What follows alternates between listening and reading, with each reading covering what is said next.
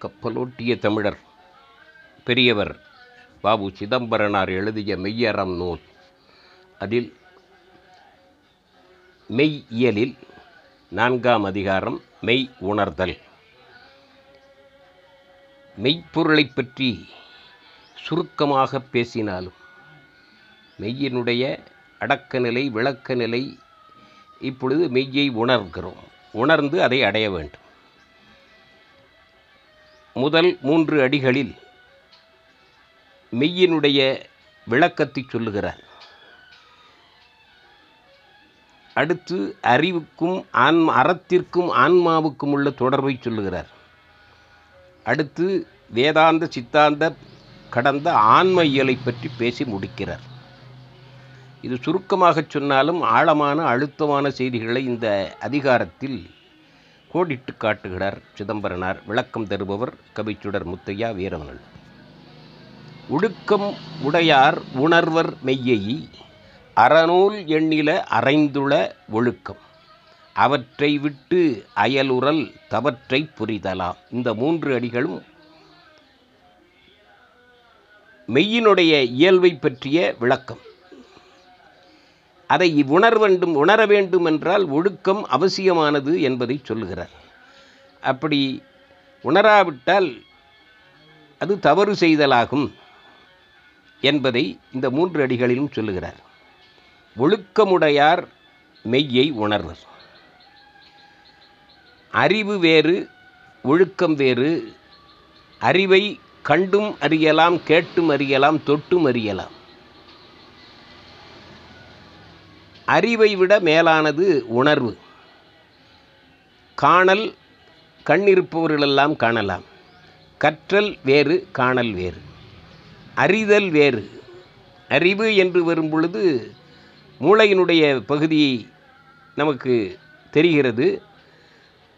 அந்த அறிவு என்பது மேலான பொருளை தெரிந்து கொள்ளுவதற்கு ஒரு படி.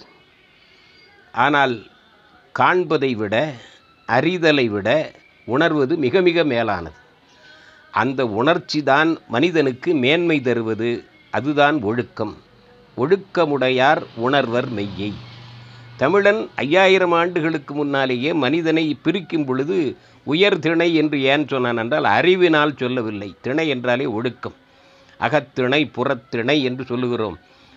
ஒழுக்கமுடைய வாழ்க்கைதான் அந்த மனிதனை மற்ற உயிர்களிலிருந்து வேறுபடுத்தி உயர்த்தி காட்டுகிறது. அறிவு எல்லாருக்கும் இருக்குது. ஆனால் ஒழுக்கம் அப்படி இல்லை. ஒழுக்கமுடையவர்தான் மெய்யை உணர்வார்கள். முதல்லேயே சொல்லுகிறார். ஒழுக்கம் என்று வரும் பொழுது அதற்கு விளக்கம் வள்ளுவரே சொல்ல முடியாது. வாய்மை எனப்படுவது யாதனின் பேதமை எனப்படுவது யாதனின் மாதிரி ஒழுக்கமுடையதுன்னு என்னன்னு விளக்கம் சொல்ல முடியாது. ஒழுக்கம் உயிரினும் ஓம்பப்படும். அப்படி ஒழுக்கமுடையவன் தான் உணர்வை மெய்யை உணர முடியும். ராமன் நடையில் நின்று உயர் நாயகன். யார் ஒழுக்கத்தில் சிறந்திருக்கிறார்களோ தனி மனித ஒழுக்கத்தில் சிறந்திருக்கிறார்களோ அவர்கள்தான் தலைவனானால் நாடு நன்றாக இருக்கும். ராமராஜ்யம் என்று சொல்லுகிறோம். ஒழுக்கம் இல்லாதவர்கள் ஆண்டால் அதாவது கடவுளுக்கும் பயப்பட மாட்டேன் மனச்சாட்சிக்கும் பயப்பட மாட்டேன் என்றால் அது அங்கே ஆட்சி நன்றாக இருக்காது. உணர்வார்கள் மெய்யை உணர்வார்கள். அறநூல் இந்த ஒழுக்கத்தை பற்றி எண்ணில்லாத விளக்கங்களை தந்திருக்கிறது. சமண மதத்திலேருந்து பௌத்தத்திலேருந்து நிறைய அறநூல்கள் சமயம் சார்ந்ததிலேயும் சரி எல்லா அறநூல்களிலேயும் இந்த ஒழுக்கத்தை பற்றி சொல்லுகிறார்கள். அரைந்துள்ளன்னா ஆணி அடித்த மாதிரி சொல்லுகிறாரா? ஒருத்தர் நடப்பதில்லை.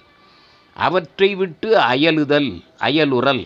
அந்த ஒழுக்கத்தை விட்டு பிரிதொரு பாதையிலே மரப்பாதையிலே தவறான பாதையிலே செல்லக்கூடாது.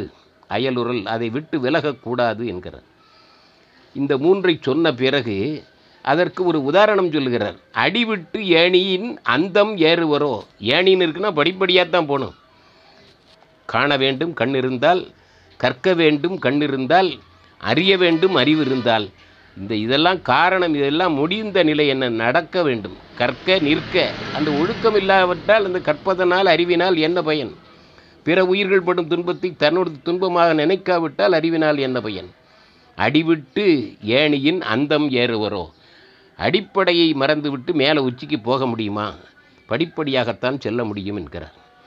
அடுத்து வரக்கூடிய அடிகளில் அறநூல் கற்று நின்று ஆன்ம நூலாக இந்த அறநூல்களை எல்லாம் கற்று என்ன செய்ய வேண்டும் என்றால் ஆன்ம நூலை ஆராய்ச்சி பண்ண வேண்டும். அறிவு என்பது பணம் தேடக்கூடிய அறிவு தெரிந்து கொள்ளக்கூடிய அறிவு அறிவியல் அறிவு இதையெல்லாம் தாண்டி ஆன்மா என்று ஒன்று இருக்கிறது நிலைத்த பொருள் மெய்ப்பொருள் அதை பற்றிய ஆராய்ச்சி வேண்டும். அந்த அறிவினுடைய எல்லை அதுவாகத்தான் இருக்க வேண்டும். அந்த ஆன்ம நூல்களை மதம் கடந்த ஒரு நிலை சமயம் கடந்த ஒரு நிலை மெய்ப்பொருளை தேடும் நிலை அதை ஆராய்ச்சி செய்ய வேண்டும். இப்போ மெய்ப்பொருள் இருக்கிறதா இல்லையாங்கிறதே பெரிய கேள்வி. மெய்ப்பொருளை பற்றி சமணம் சொல்லவே இல்லை. ஆன்மாவே கிடையாது என்கிறது.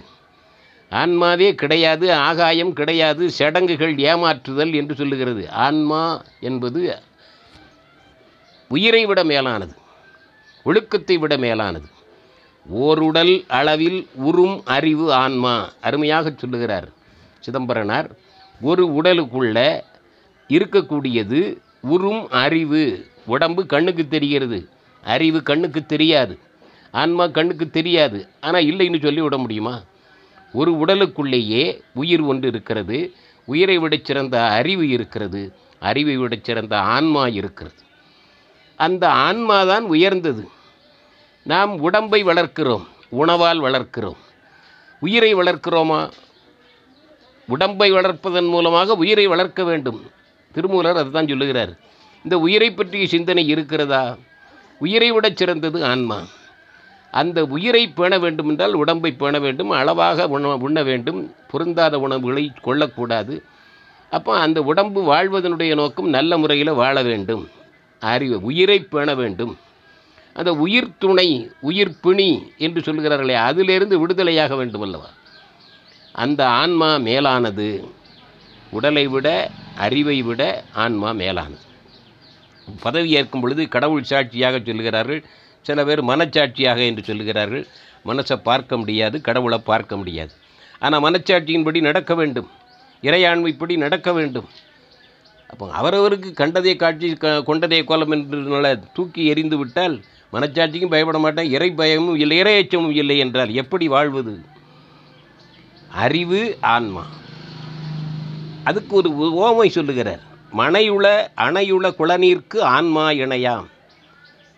குளம் இருக்கிறது ஆழமாக தோண்டியது கரை இருக்கிறது உள்ளே தண்ணீர் இருக்கிறது. அந்த இது ஆன்மாங்கிறது.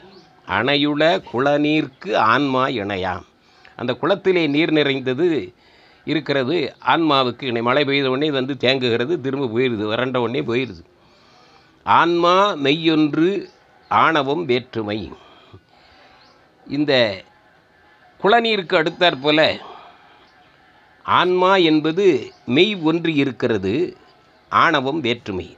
அதில் இருக்கக்கூடிய மலம் குற்றம் ஆணவம் தான் என்ற முனைப்பு வேறுபட்டது. அதை நீக்க வேண்டும். அந்த வேறுபட்ட ஆணவத்தால் தான் கூத்தாடுகிறது. நான் எனதென்று அவரவரை கூத்தாட்டுவானாகி என்று சொல்லுகிறார். நான் பணம் வைத்திருக்கிறேன் பதவி வைத்திருக்கிறேன். அந்த ஆணவமானது என்ன செய்கிறது? ஆட்டம் போடுகிறது. ஆன்மா மெய் ஒன்று. ஒரு உடலுக்குள்ள ஆன்மா இருக்கிறது. அதில் இருக்கக்கூடிய ஆன்மாவோடு சேர்ந்து இருக்கக்கூடியது ஆணவம். அந்த ஆணவத்தினால் தான் வேறுபாடுகள் வருகின்றன. நான் என்ற அங்காரம் நமதென்ற எக்காலம். ஆகவே ஆணவம் வேற்றுமை. அந்த வேற்றுமையை நீக்க வேண்டும். நீக்கிவிட்டால் மனிதன் தெய்வமாகலாம். அந்த முனைப்பை நீக்க வேண்டும். தன்னம்பிக்கை இருக்க வேண்டும். ஆனால் முனைப்பு இருக்கக்கூடாது. அந்த ஆன்ம இயலிலே அந்த பக்குவம் எல்லா மதங்களும் சொல்லக்கூடிய உயர்ந்த முடிவான சிகரமான ஒரு படிநிலை. ஆணவம் வேற்றுமை. அறஞ்சேர் ஒடுக்கால் ஆணவம் களைக. அந்த ஆணவத்தை எப்படி நாம் நீக்க முடியும்? அது கோடாலி கொண்டு நீக்க முடியுமா? கத்தி வச்சா இருக்க முடியுமா? பாசமாம் பற்றறுத்து பாரிக்கு மாறியனே என்பார். நமக்கு இன்ப துன்பங்களை கொடுத்து நம்மை காக்கிறார் மேம்படுத்துகிறார் பக்குவப்படுத்துகிறார் கடவுள். இன்பம் வந்தால் என்னால் வந்தது என்கிறோம் துன்பம் வந்தால் ஏன் கடவுளே உனக்கு கண்ணு இல்லையா என்கிறோம். அப்போ இந்த இரண்டையும் கொடுத்து உயிரை பக்குவப்படுத்துகிறது அந்த இயற்கை. புராணா வந்தது என்றால் பக்குவப்படுத்துகிறது. அது போக்குவதற்கு மருந்து இல்லை. ஆனால் ஒரு ஒழுகலாறு இப்படி இருந்தால் நம்மை காத்து கொள்ளலாம் என்று சொல்லுகிறோம் அல்லவா? அறஞ்சார் ஒழு அறஞ்சேர் ஒழுக்கால் ஆணவம் களைக. இந்த ஆணவம்ங்கிறது ஒரு நோய். பல நோய்கள் இருக்கின்றன. அந்த நோய்களை எல்லாம் நீக்குவதற்கு அறம் வேண்டும் ஒழுக்கம் வேண்டும். அந்த ஒழுக்கத்தினால் ஆணவத்தை நீக்கலாம். அதில் ஆன்மா மெய்யொன்று ஆணவம் வேற்றுமைன்னு வரும் பொழுது இந்த மூன்று பொருள்களை சொல்லுகிறார். மெய் கண்ணுக்கு தெரிகிறது ஆன்மா என்பது உயிர் உயிரிலும் மேலானது ஆணவம்ங்கிறது மலம். இந்த மூன்று கருத்துக்களும் உண்மைன்னு வரும்பொழுது சித்தாந்த கருத்தை விளக்குகிறார். ஆன்மா மெய்யொன்று அந்த ஆன்மாவில் மெய் கூடி இருக்கிறது அது உயிர் பிறவி எடுக்கிறது ஆணவத்தை நீக்குவதற்காக இந்த பிறவியை தந்திருக்கிறான் இறைவன். இது சித்தாந்த கருத்தை சொல்லுகிறார். அறஞ்சேர் ஒழுக்கால் ஆணவம் களைக. அறம் சேர்ந்த ஒழுக்கத்தினால் இந்த ஆணவத்தை நீக்குக என்று வரும்பொழுது சமணம் பௌத்தத்தினுடைய கருத்துக்கள் எல்லாம் வந்து விடுகின்றன. அந்த அறம் சார்ந்த ஒழுக்கத்தினால் எல்லா மதத்திலையும் அறத்தைத்தான் சொல்லுகின்றது. எல்லா மதத்தினுடைய கருத்தும் அறஞ்சேர் ஒடுக்கால் ஆணவத்தை நீக்குக. இது மர எல்லா சமயத்தினுடைய கருத்து. இலகு மெய் உண்மை உலகு மெய் தோற்றம் இதில் வேதாந்த கருத்து வந்து விடுகிறது. இலகு மெய் உண்மை. விளங்கக்கூடிய மெய்ப்பொருள் உண்மையானது. ஒரே பொருள்தான். அது உலகமெல்லாம் இருக்கிறது பரவி இருக்கிறது என்பது வியாபகமாக இருக்கிறதுங்கிறது ஒரு நிழல் மாயை தோற்றம். அதெல்லாம் கனவு உலகெல்லாம் பெரும் கனவு. அதில் உண்டு உறங்கி இறந்திடும் கலக மானிடப் பூச்சிகள் வாழ்க்கை கனவிலும் கனவாகும் என்பான் பாரதி. ஆக உண்மை என்பது பரம்பொருள் ஒன்றுதான். அது இத்தனை வடிவமாக காட்சியளிக்கிறது தோற்றம் அளிக்கிறது எல்லாமே கலைந்து போகக்கூடியது கனவு போல. அந்த மற்ற உயிர்களெல்லாம் இயற்கையினுடைய படைப்பால் மாறுபடத் தோன்றக்கூடிய ஒரு தோற்றமே. என்ன? அந்த தோற்றத்தைக் கண்டு மயங்கக்கூடாது. விளங்கக்கூடிய உண்மையான சத்தியமான நித்தியமான பொருள் மெய்ப்பொருள் ஒன்றுதான். உலகம் உலகத்தில் உள்ள பிற உயிர்கள் எல்லாமே ஒரு மாயத் தோற்றம் என்பது வேதாந்த கருத்து. அது நீயாகிறாய் உனக்குள்ளேயும் கடவுள் இருக்கிறது வெளியேயும் கடவுள் இருக்கிறது கடந்தும் இருக்கிறது என்ற வேதாந்த கருத்து வருகிறது. கடைசி மூன்று அடிகளிலே. பல சமய கருத்துக்களை சேர்த்து அந்த மெய்ப்பொருளை உணர வேண்டும் என்பதிலே சொல்லுகிறார். ஆன்மா மெய் ஒன்றான் ஆணவம் வேற்றுமையில். சித்தாந்தம் அறஞ்சேர் ஒடுக்கால் ஆணவம் களைக என்பதில் பௌத்தம் சமணம் பிற சமய கருத்துக்கள் அத்தனையும் இலகுமை உண்மை உலகுமை தோற்றம் என்பதிலே வேதாந்த கருத்துக்களும் அருமையாகச் சொல்லி இந்த மெய்யை நிறைவு செய்கிறார்.